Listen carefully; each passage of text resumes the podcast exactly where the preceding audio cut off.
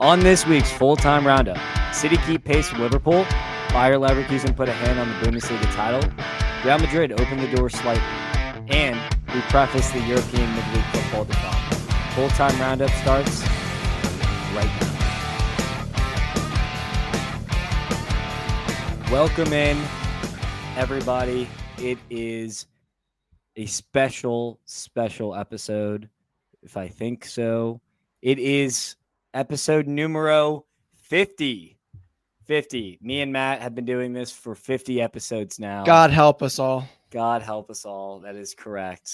We are, you know, especially chipper on this Sunday afternoon. It is a beautiful day in Charlotte, North Carolina, around 70, 65 degrees right now. Can't beat it.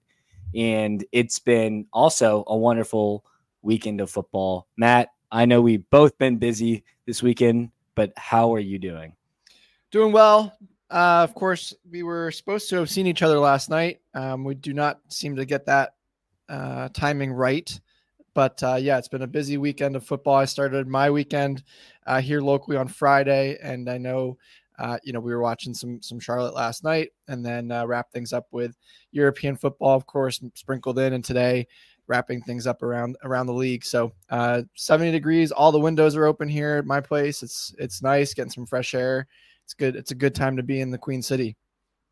That is a good point with the windows. I'm to have to do that myself after this. Um, but to expand on what Matt was saying, for the last two weekends in a row, we've supposed to we have supposed to be at the same place at the same time, and I miss Matt by like five minutes each time. Last week it was because he was shooting photography. Didn't realize he was going to go to the stadium early. That's on me. Um, you know, this one was a whole ordeal with some lost credit cards. That was not my fault and all this, but no one cares about our lives. that, that is true. Especially the lost credit cards part. We can move on from that. They so. care about the football. That's not very nice. And we're going to jump into the Premier League first. And we're going to start out with Liverpool winning yet again, this time in the 99th minute. I believe this was the latest Premier League goal ever and it is by who else? Darwin Nunez. A hater of Matt, by the way. Um, he hates me. I don't have any. I didn't. I didn't yes, know that. I appreciate I let, that he knows I, that I, I, let him know that you're a hater. Um, but this game, I mean, for a nil-nil for almost the entire game, it was a pretty interesting watch. I thought both teams had a ton of chances, and both, you know, lacked that cutting edge until you know the very end. Um, Forest should definitely feel hard done by after this match, 100%. Um, just a couple other storylines: Szoboszlai, Endo, and Nunez were back on the bench. Both, all of them appeared um, in the game as substitutes. Um, so, Matt, how long do you think this magical run that Liverpool is currently on can last? Uh, we have a game in, I believe it's two weeks. So we'll find One. out then. Not even think, next week. Yeah, next I Sunday, next I think, week, actually. Yeah. So we'll find out. Um, I think the run ends next week. We'll get into that in a minute. But uh, this was a, a, really interesting game. You mentioned Forest being hard done. Uh, I think, you know, that's two weeks in a row where they've played pretty well um, and they haven't gotten a result out of it. So, you know, I think also on top of that, well, last week, excuse me, they, they didn't play that great against Aston Villa, but uh, they've had moments in this instance where they've played well and they haven't gotten results. And so I think the league was pretty happy to to give Jurgen Klopp as much time as needed to get a goal here on this one, and, and of course keep that that contest going with the title race. Uh, it'll be interesting to see, like I said, next week the big one on Sunday. If you haven't blocked your calendars off and you're a Premier League fan, Anfield is going to be absolutely rocking when Manchester City comes to town. Uh, and so that's going to be the, the ultimate game. We've touched on it a couple episodes now, Daniel, that that's going to kind of be the first of the tone setting games for Manchester City. They, of course, will have Arsenal at the end of this month as well. So that's going to be, you know, the first leg, like I said, uh, and could be the end of the run for Liverpool. I wouldn't say maybe a loss takes them completely out of it, but I think once you you feel that momentum kind of change and, and, and City takes advantage of it, um, that could be a big, a big, a big week. Uh, but this this game versus Forest was was just as important. Could have been a trap game. Looking ahead to that, of course, and they take care of business. Uh, you mentioned some of the players that were still out, and so that's a it's a big opportunity for some other players to come in and get a chance to, to rotate the squad, which they've been able to do. And and they beat Southampton midweek, and they win here against Forest. Of course, they have uh, Prague on Thursday in the Europa League, so another chance to kind of get some rotation for some of these youngsters and some more opportunity to get them a little bit more experience as as they go into the rest of the season. Yeah, I knew you were going to throw that BS in with the 99th minute. Um, just to just to explain this, and I did explain this to you, and you still did this, but Danilo and another player, Morgan Gibbs White, were both booked for time wasting, and there was a head injury slash VAR check in the first part of the stoppage time. So that is why it went to two minutes later. Just to explain, it wasn't because anything Liverpool did, it was because of the Forest players did to themselves. So just want to get that out in the open. But I guess it's okay to have the discussion. Now, we mentioned City a lot. They had the Manchester Derby today. Played for the second time this season. Now have won both um, by a combined score line of five. You know that, and they they kind of traded wonder goals. First, it was the Rashford hit, just an absolute banger. Then Phil Foden said, "You know what? Hold my beer." Weak foot, if he even has a weak foot, and hits it top cheese as well. So I couldn't believe first that City went down to start this match out, and it took them a while to get up to speed to get that first one in. It took a, a moment of magic, and then it was one-one for a while. With and then United was just playing a very low block, and it seemed like City I, in my opinion, at least, struggled to break them down. Um, obviously, the goal goals with an S came, um, but it, it was a it was a pretty interesting game to watch at least, and maybe Liverpool has a little bit of a blueprint here and there on some of City's weaknesses that they can kind of pounce on if they you know are going to to beat City next week. I'd be very concerned if I'm Liverpool. I, I saw this game a little differently than you did, I think. Um, of course, Manchester City were absolutely all over United right out of the jump. Um, mm-hmm. Chance, you know, two minutes in almost to, to open the scoring. Uh, of course, Erling Haaland missed a couple opportunities that were just. The sitter was bad. That, the sitter was really bad. Um, and, and, it would have changed the entire complexion of the game, right? Of course, if, if Manchester City score first, the way that Manchester United wanted to play this game was to, to sit in that low block and counter attack, which is what they did for the goal. You know, very direct out of the out of the back from Onana, and then you know Bruno Fernandes takes the ball as he receives it middle of the field, moves up pitch a little bit, and then drops it off almost like a drop pass uh, in hockey, if you will, from you know out double, you know, through the neutral zone, drop pass to Rashford, who hits an absolute worldy, and, and that was exactly what you wanted if you're if you're a United fan and a United player or Erik Ten Hag, just the way the, the game started. But like I said, though, this was absolute domination from start to finish. And, and, if Manchester City had put a put a goal in early, it changes the entire way that Manchester United has to play the game. They have to come out. You know, at least at some point they would have to come out and, and be a little bit more aggressive. And then there's your opportunity for City to counter. And and of course, you know, push the high line up and, and Haaland can play in behind. That would have changed things uh, considerably they do kind of get you know an, an, equalizer, which is a wonder goal as well. Some some question about whether Kyle Walker makes a inadvertent interference on that goal. You can. Should we get into that? Uh, what do you think? I, I, honestly didn't see it, um, so I, am not really the one to be asking about. I, I was kind of walking around and doing stuff around the place, and and Jon Champion on on Peacock uh, coverage here in the states absolutely just enthralled me with his his call of the goal. So I, I, immediately looked up and and saw what a wonder goal it was. But I, I didn't see the Kyle Walker situation, so I don't I don't have anything to say on it. But it was one of those when you're kind of grappling the other player as you're running together. I think that Rashford went down very easily. And look, like I don't want any of these teams to win. So this is like a completely unbiased take from me. Like I just I mean that's just you it's the Premier League it's a physical league. There, it's a contact sport, like it is. And so, like, I don't think he pulled him back. I think they were just running together. I mean, there were a few times where I thought a foul could have been called in the game. That was not one of them. So I was okay with the advantage there. Um, but you know, I feel like some people might might disagree, but that was just my interpretation of the rules and and kind of how the game was being played out. You say that you were not rooting for either team to win. Uh, that is somewhat false, as there was some oh, pretty back and forth uh, in our group text this morning about whether or not uh, Daniel wanted Manchester City or Manchester United to win. Um, I'm just going to throw this out there for the listeners. Please, if you are a Liverpool fan, feel free to just teach Daniel who the most hated team in your in your existence is, and and whether or not you would feel comfortable rooting for them uh, at any given point in time. Of course, Daniel has mentioned to us that he would prefer to be a winner, and therefore he rooted for Manchester United today, so that City would drop points. Uh, I, I, will leave that on the floor for everybody yeah. else to decide, but that's Hold where up. he stood on it. That see, I just couldn't believe leave this. Who would you say? I just think that's loser talk. All right, I they, I can hate Manchester United for 364 days out of the year but this was a huge game before we play them. We need them. We need Manchester City to drop points. So whoever plays Manchester City, it could be Everton, it could be Manchester United, it could be anyone. I do not care.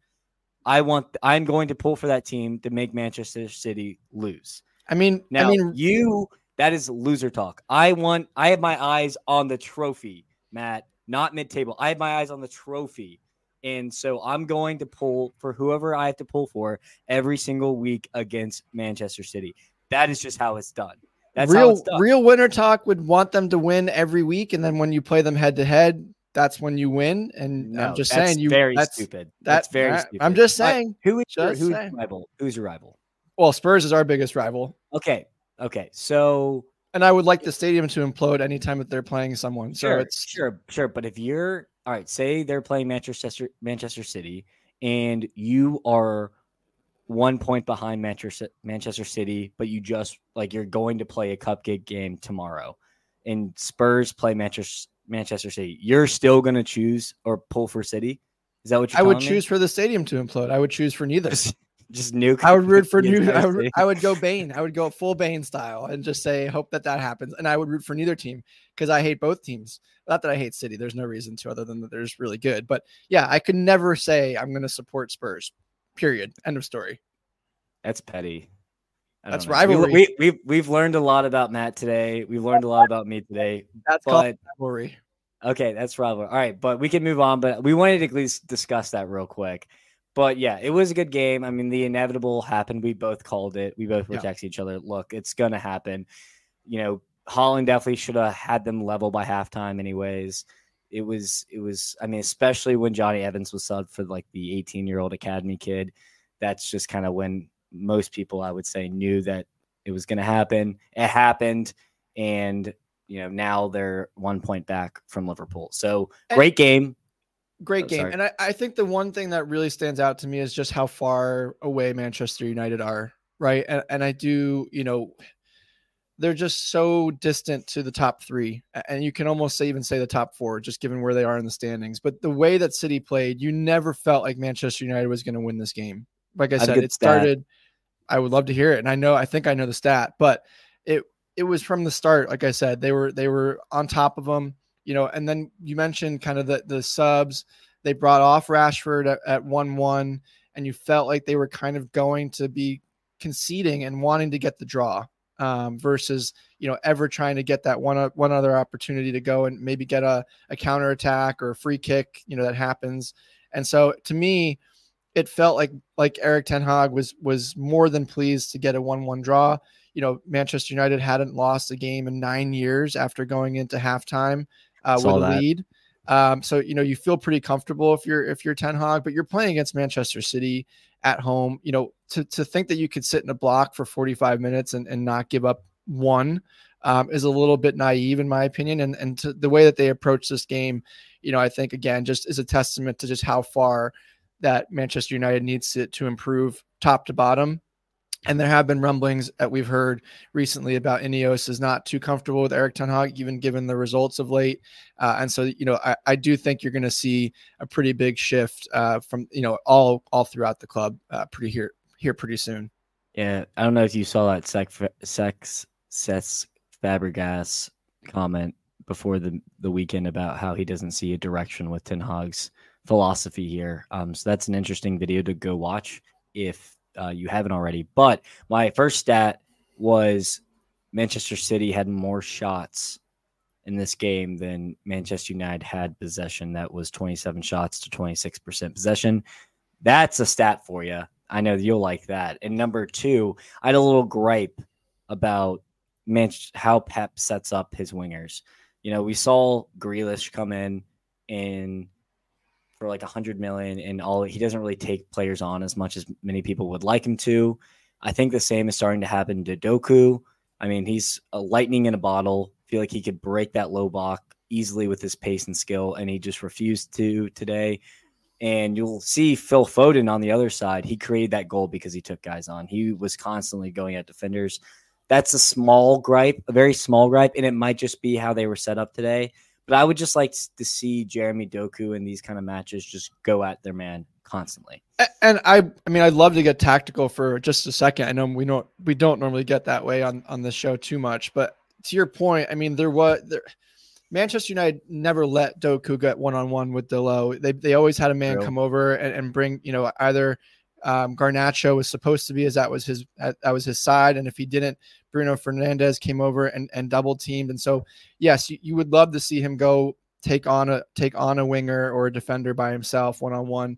There were instances when he did it, and he he certainly got the better of Dalot. And and again, you could see how um, hesitant or how nervous he was and, and telling Garnacho, I need your help. I need you to come back. And then, you know, they they flipped the wingers in the second half when they brought on Alvarez and, and Foden went on the left hand side. Of course, with the injury and and taking out Jonny Evans, they also flipped the low. So you had a, a youngster against Phil Foden and he felt like he was a little outnumbered and felt a little bit out of place. He, he kind of came in a little tighter to the to the center backs just to have some support there.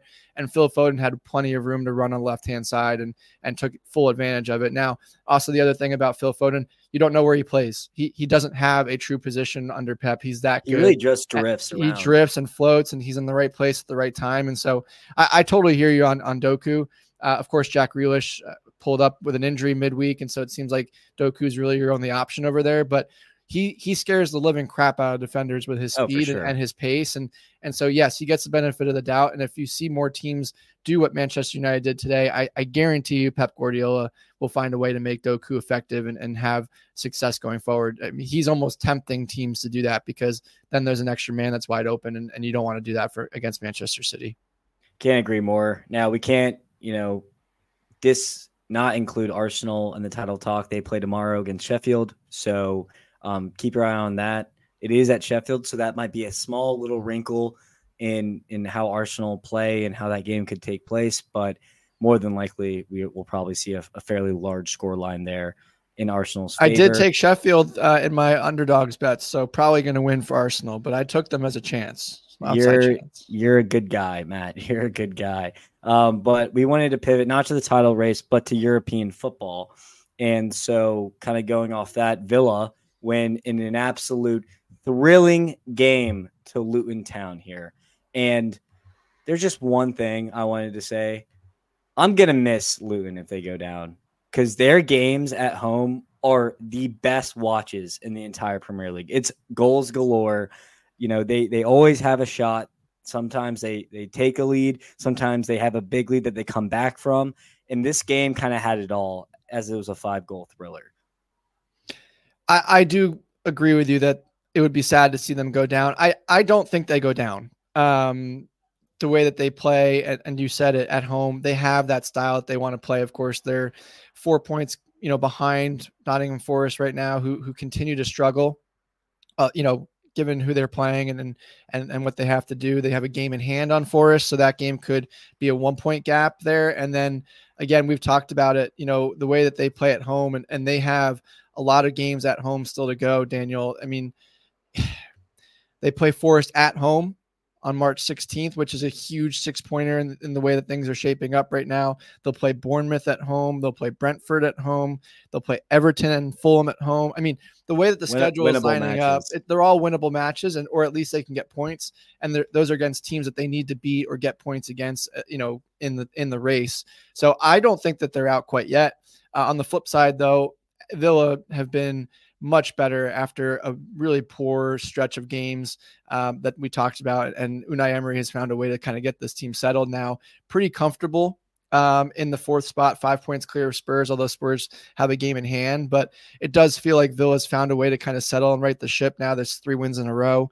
Um, and so they kind of feel like they found their groove back and and no European football. And one thing I do want to talk about later on is just you re- you really see the impacts of teams that aren't used to the, having European football as part of their schedule, and, and, it does take a huge toll on them. You're looking at teams like like Newcastle this year. Villa had a run. We'll we can talk about La Liga and Real Sociedad. What happened to that? It's just it takes a really big toll on on some teams, and if you're not used to it, um, it it can set you back. And, and luckily, Unai Emery was able to to flip the switch pretty quick and get Villa back and, and ready to go. Without a doubt. And they also rested players in this match and still won. Moussa Diaby came off the bench. Uh, a couple other players did as well. But one player I wanted to talk about just real quick, Ollie Watkins. He's now at 26 goal contributions for the season. Definitely his best season um, so far in his career. He has five goals in three games. So pretty, pretty dang good for that. And, uh, you know, I think there will start to be more and more talks about is he going to be on the plane to Euros? Is he going to try to go move to a team like Arsenal? Stuff like that. So he is in frightening form. Um, we kind of talked about last, so don't want to bore you with it again. But just wanted to mention he scores a brace in the, in this game. So just wanted to kind of glaze him for a little bit and just how good and how good of form he's in. Um, also, we have you mentioned Spurs is five points, um, you know, behind them. Well, they had a tale of two halves against Crystal Palace. A nil-nil first half, very boring, not many chances. But then this match absolutely sprung to life with four goals in the second half, starting off with an Eze wonder goal off a free kick. Yeah, you, are starting to see Paul Glasner uh, and his style of play. Of course, he's now had a little bit more time with this team uh, at, at, at, Crystal Palace. Um, and so he's starting to kind of get shape, and, and they're going to be a good side. And we've talked about before if, if Eze and Olise are, are healthy, this is an entirely different squad than when they're out. Of course, they have not been healthy most of the season, but Spurs were definitely the better team here, and they showed it in the second half, like you mentioned. We've always talked about though you do expect Spurs to give up opportunities and chances just the way that Ange wants to play. And so luckily they're playing against a, a Crystal Palace team that doesn't have the firepower that could really, really hurt them. Uh, and of course, Heung-min Son gets a, a, really nice goal there as well to kind of settle things down for Spurs. And and now they're they're like I said between them and Villa, uh, it's a little bit of a gap, and so Spurs kind of feels nice in their their little fifth or sixth place. You know, depending on if United can catch them. I, I don't foresee that happening, being six points clear of them. And so you're just kind of looking at Spurs now at this point to get the project started. Um, you know, understanding what they need going forward gives Ange a little bit more time to to get some players rotated in throughout the rest of the season, understand his roster, who he has available, what he needs to add in the summer. Um, and, and, still kind of secure a place in European football. If things go awry and, and for Villa and you can sneak into that fourth spot, fantastic. Um, but I think for now, you're, you're looking at a pretty safe spot in fifth and, and getting Europa League, which for Spurs is probably a good opportunity for a trophy next year, more so than Champions League. Absolutely. And just one other thing from this match Brennan Johnson's substitution coming on made the difference. So, you know, praised uh, Ange for making that substitution. And then Brennan Johnson, well done. Two assists, completely, you know, started that that comeback and that first assist that he had just would not stop. He just ball kept ricocheting between defenders, just kept going, kept going, kept going, and then squared it across for I believe it was Timo Werner to open up the scoring for Spurs to tie it up. So wanted to give Brennan Johnson a shout out. And just a tiny wrinkle here. Spurs do have a game in hand on Villa. It is against your Chelsea. So a big rivalry game. So that I wouldn't call that three points by any means but it is Chelsea at the same time, so you never know. But um, if they did say they did win that game, then they would be only two points behind Villa. So it's still not out of the question, but it really that that you know extra game whenever it is scheduled will be a very interesting fixture just for how Champions League versus Europa League ball is going to to end up here. Um, on the other hand, I wanted to just kind of quickly touch on a couple other games that happened. I thought Fulham beating Brighton handily without Palhinha, you know, Raul Jimenez, just to name a few, uh, 3 0. Um, is De Zerbi luster kind of coming off this Brighton team, or is Brighton just so injured? And then, like you said, the the uh, European competitions is that really affecting them as of now? Yeah, I think it's a little bit of all of the above. Um, of course, you know Mitoma being hurt, and we saw that impact in the midweek too at the you know uh, cup level, uh, losing to Wolves uh, in the FA Cup as well. So I think I think it's a little bit of both. I think De Zerbi needs some. They lost a lot of pieces in the summer as well, which people need to remember. You know, Mac Allister, Caicedo, regardless how Caicedo is playing at Chelsea, he was a, a force for Brighton last season. Uh, and then you mentioned some of the injuries. You know, Estupiñán hasn't been consistently healthy this year either. Um, Ferguson has not been playing. Evan Ferguson hasn't been in great form of late. So, you know, I think there's a lot of a lot of factors here. I think Brighton are probably right where they need to be in the table, um, to be honest. And you know, I think they're fighting for that Conference League spot or maybe that last Europa League spot with with the likes of uh, West Ham and and Manchester United. Um, so I think they're kind of right where they expected to be. Um, they do have young talent coming through the system, and so I think De Zerbi's fine unless he jumps ship to a, a, different job. Which obviously there's a lot of openings, and he's certainly a, a, high candidate with a lot of interest given the way he's set up Brighton and the way that they play. And, and we'll see what happens uh, going forward. But I, I think given everything that happened this year for Brighton, I wouldn't have expected them any any other place on the table or not too much difference to be honest. I think that's a very fair take. So uh, I'm gonna I'm gonna side on you with this one. Um, another game that I thought was interesting, just based off the managers, a Dyche and Moyes game. I mean, two old school managers here. Um, West Ham ended up winning three one. Are we still even with the points deduction and then you know adding another four points back? Are we still worried about Everton and their fate for the Premier League? Absolutely. I, I, I mean, I think I've been pretty harsh on Everton all season, and it hasn't changed because they got six points or four points back. Um, they're bad. They're very bad. And so, I, if you're an Everton fan, you're not really comfortable quite yet. Uh, we yeah. touched on some of the games that Luton has, and, and one of those games is Everton at home. So that's another big game. And, and if Luton get anything out of those five or six games that I mentioned, ever I'm not sure if Everton can get enough points. Um, you know, and we're getting close to that season mark where, where I'm curious what you think. Let's take out Burnley and check out Sheffield from the conversation. Uh, they're they're down. Um, what what is the number in your opinion? You know, that's that's safe this season. We're we're currently at 20 for Luton right now. I mean, if Luton can get to 30, are they safe? Can Everton does that mean can Everton get five more points from here on out? I mean, that's uh, that's kind of where you're doing your math now is, is what is the number that Luton needs to get to and can can Everton catch that or match it? Yeah, Everton have to play United, Liverpool, Chelsea, and Arsenal on the final day. So some, and they're not comfortable against anybody. Against Palace, we saw how bad they were. You know, yeah. Brentford can beat them. I mean, I don't know, man. I just don't know if they can get to 35 points or 30, 33 points and clear themselves from that gap. I mean, that's a big number for Luton to get 13 points from here. But if they can get, like I said, 10 points, that's a really tight race. Really just depends on the second charges of FFP, to be honest. So we'll see kind of how that unplays.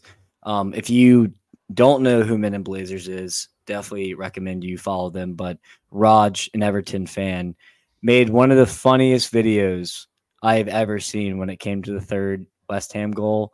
Um, so I, highly encourage you to go watch that. It made me uh, cackle, I guess you could say. Um, speaking of wonder goals, just wanted to throw that out there. Yoane Wissa take a bow with his nice bike.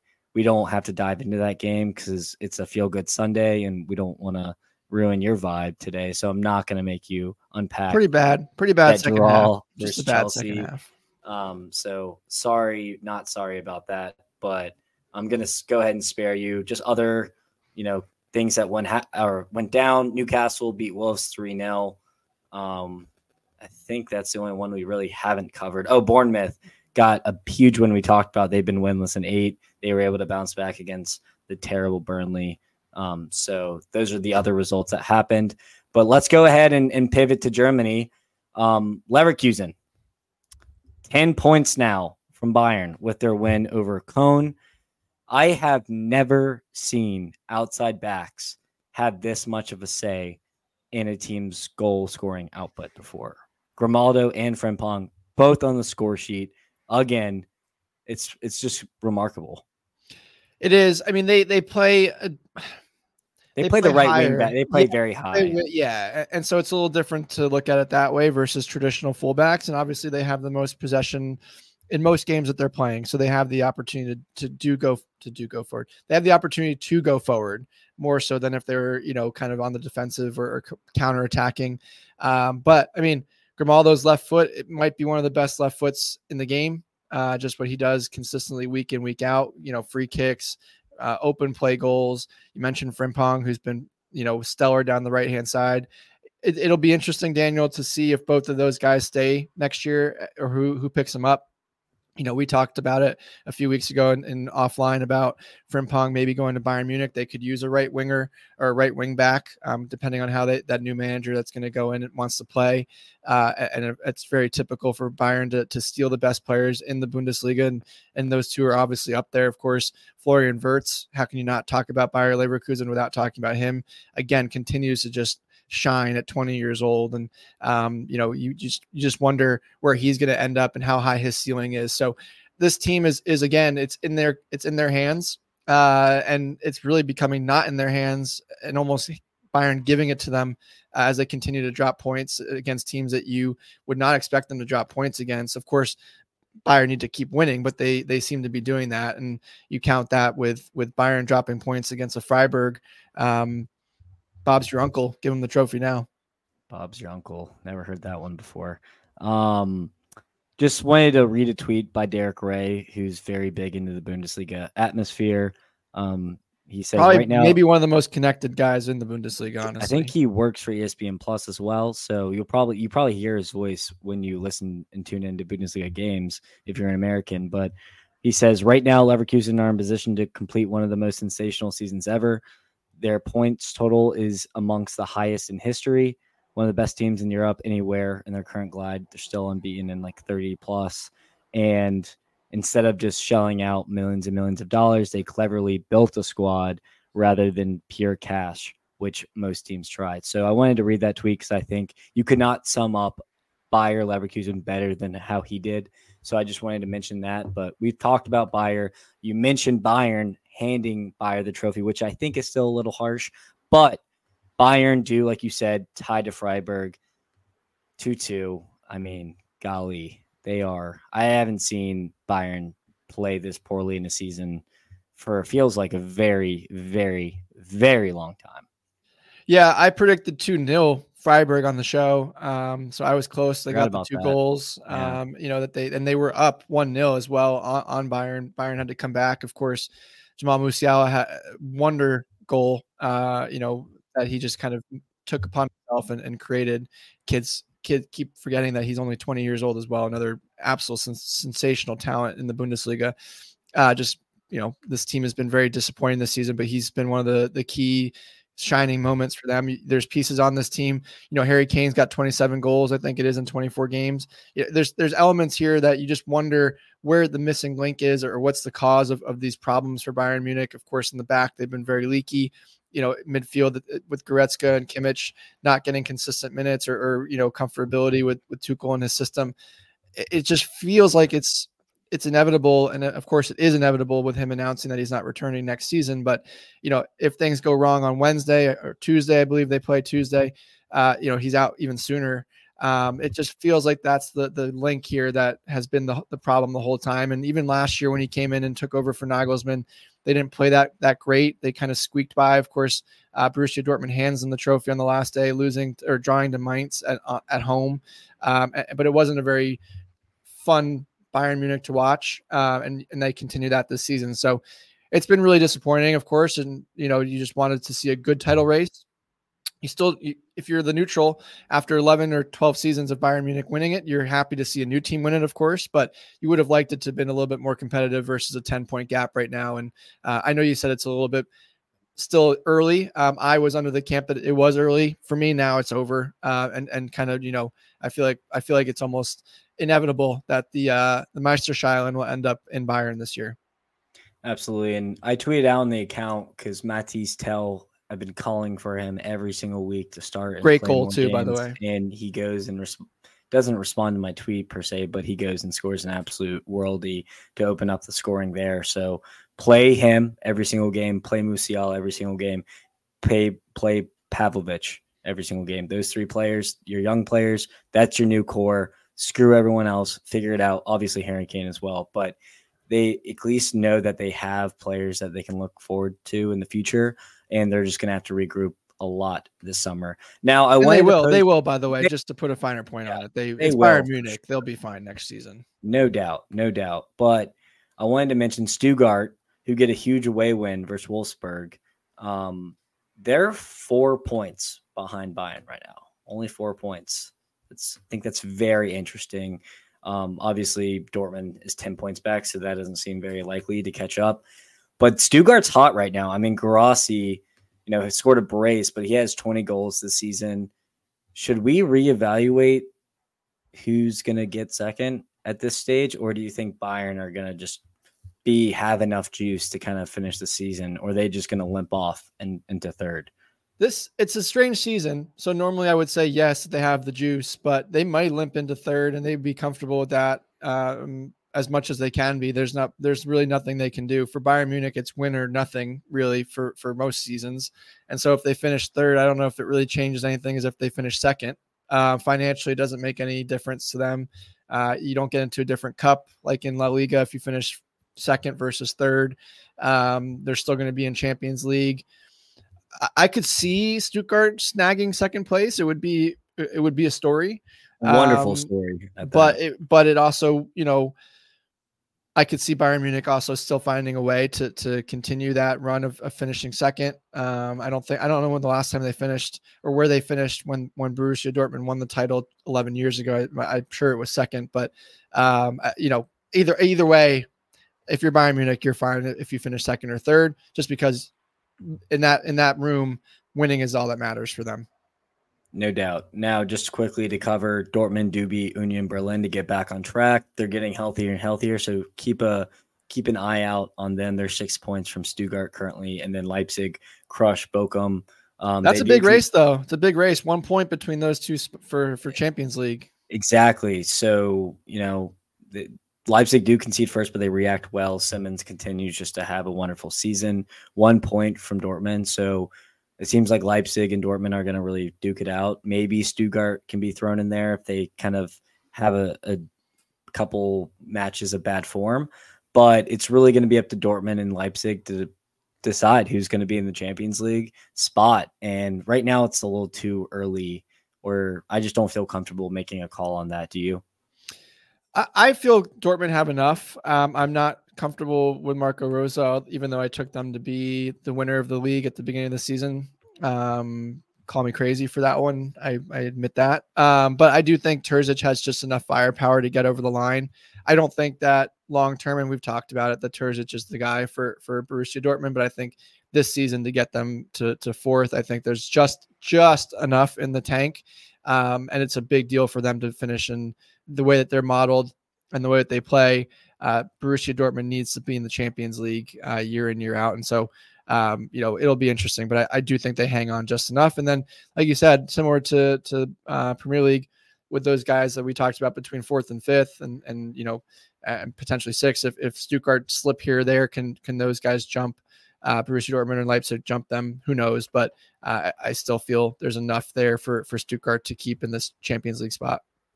Yeah, and a couple other storylines I wanted to hit on real quick. Darmstadt loses 6 0 to Augsburg, who is not very good either. What a disgraceful, disgraceful performance. It was like 5 0 by the 35th minute. I don't think I've ever seen as bad personal errors as I did in this match. So just disgusting. They're going to go down um, very quickly. So no doubt on that. And then Heidenheim's keeper had one of the most unluckiest own goals I've ever seen. The uh, the defender passed it back, and as he goes to hack it up, the ball takes a quick nod right over his foot into the goal. So that's got to be one of the most unluckiest things to happen to a keeper I've seen in in recent memory. So I wanted to touch on that. But we mentioned in the intro, Madrid opens up a little bit of light for Girona, Barcelona, Atletico Madrid um, with the draw here to Valencia. They came back from 2 0 down. Um, and then there was absolute scenes in extra time as the referee called the game as a cross went into the box and Jude Bellingham scores, making it no goal and a draw. I would love to hear your take on this. Uh, I have a lot of thoughts, um, and I've been having a back and forth with a friend of mine earlier today who thinks I'm out of my mind on this one. Um, let's let's get the the obvious out of the way. The red card should be appealed. That that should be repealed. Excuse me. It will be appealed by by Real Madrid if it hasn't already. I think it has been this morning. Um, and so I think that should be rescinded. Um, there's no need for that red card to happen. I don't think uh, Jude Bellingham was yelling anything at the ref and more at the situation. If you look at the the way things broke down and just it just it's not necessary.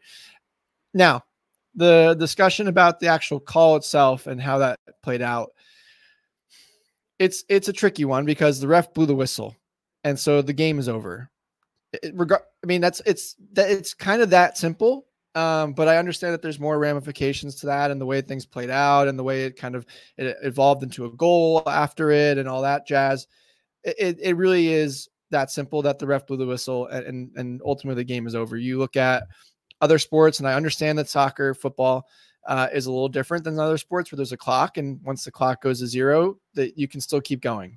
Uh, in basketball, hockey, when it hits zeros, if the ball does not go through the net before zero zero, if the puck doesn't cross the line, it's not a goal. In this instance, the ref blew his whistle. That is the official way of r- ruling the game over or completed. So, in that sense, simplistically, yes, there's nothing wrong with the call. Now, I understand, like I said, you have to look at the factor. It was 97 or nine, it was plus seven when they were in the 98th and 30. There was some extra time that should have been added on for VAR check or yellow cards handed out, whatever the, the decision was. That that really doesn't play into this though. And again, if you're looking at it just simplistically, the ref blew his whistle, and that's really what it boils down to. And I know everyone's going to say, well, he was it was in the play of the action. You don't blow the whistle at the end of the or during action.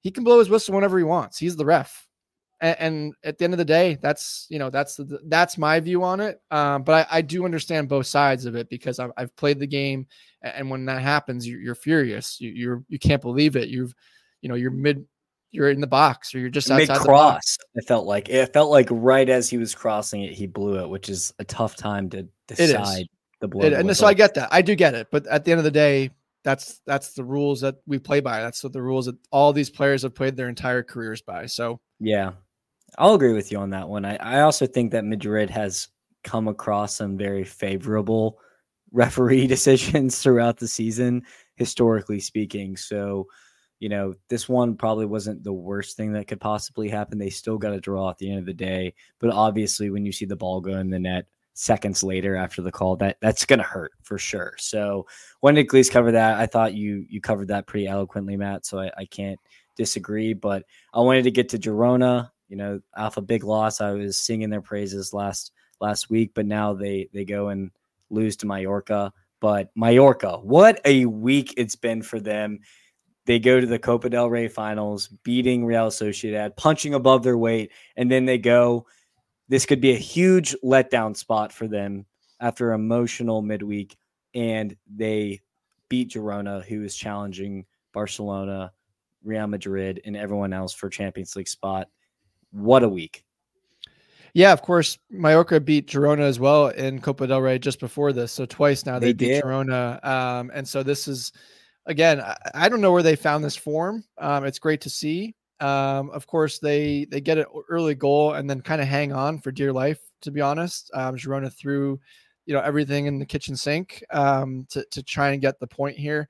They they they played well, and, and Mallorca just hung on. And um, again, you saw the game afterwards. Uh, Barcelona and and Bilbao play. I'll, I'll use Bilbao just because sometimes I get a little tripped up with that with the different athletic clubs.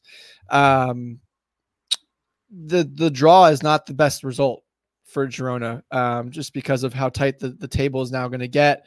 Uh, we talked about how if they continue to lose, they could free fall down out of the top four, which they've been, of course, at the top or within the top four all season long. So now, you know, you look at the table, uh, Bilbao is only nine points away from Girona. You know, of course, Barcelona one point behind, Atleti four points behind. Um, and so this this table, aside from Real Madrid, who we touched on it, has opened the door slightly. Uh, now only seven points clear of Barcelona, uh, eight points. Excuse me, I can't do math. Uh, with the game, and you know they still play each other. We've talked about El Clasico. The the way that this could work out for Girona, if you're the if you're concerned, or the way I'm looking at it potentially, is that those three teams, Barcelona, Atleti, and and Bilbao, get really tight, and you slip as Girona, and you you get jumped by all three. Um, so that that would be my concern, and, and the more points that you drop against a team like Mallorca, um, that's that's really potentially what could happen and, and, and probably where they sit. You know, they sat last year. They finished ninth. Uh, Mallorca jumped them on the last day of the season to get you know ahead of them in the table. So again, that's kind of where I've I've envisioned uh, Girona all season. It was a great story, but I still think there's enough time for them to slip a little bit further. And you saw that the way they played today. They just weren't the same team that they have been throughout the course of the season. And, and that's the main concern is that the magic kind of has worn off a little bit. Yeah. Um, it'll be interesting to see if they can at least just keep pace with the top four and get a Champions League spot, which would still be absolutely fantastic. So, you know, Stuttgart and Girona are kind of our darlings here on the show right now, um, just punching above their weight, and we'll see if they can keep it up. Now, Barcelona, Bilbao just recently finished up.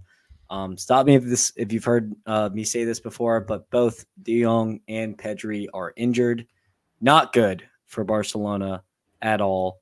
Um, and you know this game with those injuries became very boring very fast. Yeah, very boring. Uh, of course, the injuries are huge. You're worried about Pedri again because this is just he, he's 21 years old and, and, continue. You forget he's only 21 years old, by the way. Um, yeah. And you know another quad injury. It looks like from the way that he kind of was pulled up and, and just kind of walked off the field. You feel for the kid because he's tried so hard to come back, and then he gets another setback, and so you just wonder in his head, what can I do to to fix this or get over this? Uh, whether or not it's a long term injury, I, you got to play him safe with him. Um, and then Frenkie De Jong lands awkwardly and rolls his ankle. My main concern that I don't know if anyone talked about was that someone that the defender also kind of extended the leg um, the way that the foot fell on it first. So it wasn't just a rolled ankle. It kind of looked like the, the, the muscle extends and then it rolls. So you just wonder if I'm not a doctor, um, but a high Seems ankle like sprain it. for sure. A high ankle sprain looks very likely there, and those are usually you know a little bit longer time than a, than a, just a rolled ankle. As we you know I've done them and I'm sure you've done them playing. So it was a pretty boring game. Otherwise, you know, Lewandowski didn't look uh, look good. Raphinha was pretty ho hum. Uh, if if he did anything, to be honest, um, João Felix when he came on was pretty poor. I, I this team is so strange, Daniel, and we've talked about it all season. Just they they don't look like the old Barcelonas, and so even though they're yes, we're trying to give them the benefit of the doubt that they're only eight points behind Madrid, and maybe they have a, an outside outside shot at this it's very unlikely. Uh, and, and, this was just a really boring, boring watch, but a good performance for Bill Bilbao, who's had a very long week uh, emotionally and just on the field. So a good point for them at home. Absolutely. And just to get to, you know, fourth place, Atletico Madrid get a much needed win against Betis after a dreadful week and a half, I'd say. Um, two wins and six is not very ideal for Simeone's men. They're missing Griezmann pretty bad, but a, to get a win against a high flying Betis is a big result here for the La Liga table. Um, one last question for La Liga I wanted to pose to you is: Is the year your Europe, excuse me, like places kind of decided with Betis in that Europa Conference League spot, or do you think Real Sociedad, you know, maybe having um, I don't know, just a little bit of Champions League and other fixtures kind of being lined up, do you think they'll be able to catch up to Betis soon? I think the best thing that could happen for Real Sociedad on Wednesday, Tuesday, God, Tuesday. They're already playing again. Is they they lose to PSG and get knocked out. Um, they're yeah. not going to win. They're not going to win Champions League, no matter what. Of course, you want to keep going. There's there's financial ramifications if you get to the next round, no doubt about that. But they're not going to win it. Um, and so, from that lens, if they get knocked out now, they they still have an outside shot of catching Betis. Of course, they're only two points back. Betis losing today uh, against Atleti was was not helpful for Betis's cause. I do think that Sociedad, the longer they stay in, in multiple competitions, of course, they lost to Mallorca and the Copa del Rey as well. And they're just going to run out of gas, but it's a it's a tight race there. I mean, two two points. Um, you know that's really the only spot because Betis eight points behind Bilbao is probably not going to happen. So you're really looking at a, a two horse race. Uh, you know, pa- uh, Las Palmas are not far behind, and neither is Valencia. But yeah, I mean, long story short, I, I do think Betis sneaks into that last spot, but Sociedad has the players. Um, they can do it if they can just find a way. Absolutely. Um, to go to Serie A, um, Inter do you play tomorrow against Genoa, but that kind of first place is all wrapped up. But Milan do beat Lazio at the death um, on Friday. Three red cards in this match. You would thought they were playing WWE, the video game, and not football on a pitch with just how you know all the melees going back and forth. But that was a big a big win for Pioli's men. Um, I thought Lazio's players completely lost their heads, especially at the end. And you know, one of the biggest storylines on this pod, at least, is substitutes. And Pioli has gained the most points from substitutes off the bench this year in Serie A to date, with Okafor scoring the winner here. And now they're only two points from Juventus, who we'll get to in a second. But as they drop points today. Yeah, I mean, Lazio are tough. They, you know, again, they play midweek. Was that their focus? You know, a lot of these teams are. You're looking at that. You have to look at it that way too, right? Because there's some bigger, bigger initiatives for some of these teams. Of course, Lazio in ninth place is really not going to do much in in La Liga, um, and so that you know they can really kind of focus on Bayern Munich, uh, if they if they advance, that's a big deal for them. Again, financially, with everything that happens in in in Italy, if you're not aware, Italian teams have been very very stingy on on finances of late, just because a lot of the teams are not making money. It was a pretty big initiative by the federation for them not to be, you know, spending money left and right like the Reals and, and Barcelona. So if they were to to advance, not only is it a big you know scalp that they would get for knocking out Bayern, but it's a big financial boost to their their revenue. And then you look at them kind of sitting in that, you know, maybe the, the ceiling for them is sixth, um, six points behind Atalanta now. So that to me, that's kind of where Milan took advantage of it. Again, we've talked about how they're only one point behind Juventus and, and can they catch them for second place? Uh, and, and, kind of, you know, there's there's no shot at Inter. Um, you know, 13 points behind with Inter have a game a game to play. So yeah, I, this was a this was kind of one of those games that you really didn't didn't expect too much just because both teams don't have too much to play for, and um, you know Milan gets it because they have they have more talent. Absolutely, Juventus we mentioned um, lost to Napoli. Napoli are kind of getting hot. They might be a little bit back. They looked reinvigorated today under their new manager Calzona. Um, it was a crazy game. Juventus did lack the cutting edge. They missed multi, multiple chances. Um, but it was all decided when Osimhen was fouled inside the box. Um, did not convert the pen, but Raspadori came in and, and finished it off to win the match. And Kvaratskhelia and Osimhen continue to carry Napoli even a season after they've won the title. But that's just a testament to those two players, and I'm looking forward to see where they're going to end up um, in the summer. Yeah, we we touched on it. I mean, Juve is just such a hard watch, and, and Allegri ball is really difficult. Weston McKennie, of course, being out with the dislocated shoulder. Um, you know, Vlahovic didn't have his partner in crime up there up top, but uh, you know they gave him a chance. Uh, you mentioned the PK that changed the game, and now, you know, Juventus is is a, a, a game away from really kind of making this season be more of a disappointment for them than it should have been. Um, not that they probably were going to win the league, but they had a chance, an outside shot about a month ago, right, where it was only you know four or five points and now all of a sudden the gap is is 12 with a game in hand for inter who play tomorrow against genoa um, and so that could be even uh, you know a, a 15 point lead um, if you're napoli too little too late unfortunately. Um, yeah. Three, you know, three managers in the season, this talent that we've talked about, and, and just the way that they hung the hangover, you know, the timing runs out on that. Still a big game against Bar- uh, against Barcelona that they could advance in the Champions League for again similar to Nap to to Lazio, kind of where their their head is at for this point because they do have the talent to go and make a, a, little bit of a run in the Champions League, maybe get to a, a quarterfinal or a semifinal, uh, which would be a big deal for them. And and I you know, but they I don't foresee them getting up to Bologna in fourth. Maybe they can catch Roma in fifth, but that's really the height height for them. You mentioned Bologna. They actually deal a huge blow to Atalanta, um, who remain fourth and in, in sixth place. Bologna are unbeaten in seven matches. They've had a gauntlet of a stretch in those seven matches. They're four points ahead of Roma and five points behind Milan. I won't talk about it too much because I've talked about them a lot on recent shows. But Thiago Motta with Jonathan or Jonathan Zielinski and Lewis Ferguson are just steamrolling Serie A right now, and it's a beautiful thing to watch. Now, Roma as well that I mentioned, they take care of business with a Monza win. And I, I happen to notice that Lukaku now has scored double digits in 11 straight seasons. He's 30 years old. So from 19 years old to 30, he's bagged double digit seasons. That is wild for me. But I mean, he's definitely going to go down as one of the better strikers of this generation. And they also have, you know, played 10 matches and only lost one of their last 10. So De Rossi ball is is clicking for sure. Now, just wanted to quickly touch on the rest of the world.